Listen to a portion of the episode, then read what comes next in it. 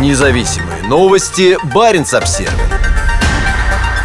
В Мурманской области запретят запускать беспилотники. Использовать дроны в Мурманской области с 20 февраля смогут только чиновники или отдельные организации по договоренности с органами власти. В Мурманской области с 20 февраля запретят использовать беспилотные воздушные аппараты. Об этом сообщает арктический обозреватель со ссылкой на проект постановления главы региона Андрея Чибиса.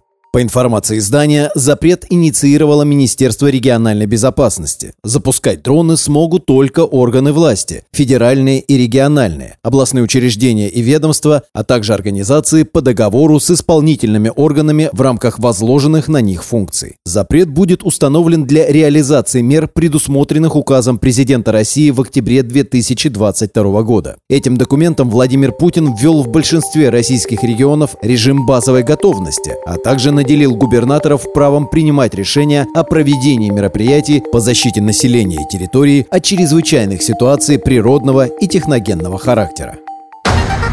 Независимые новости. Барин обсервис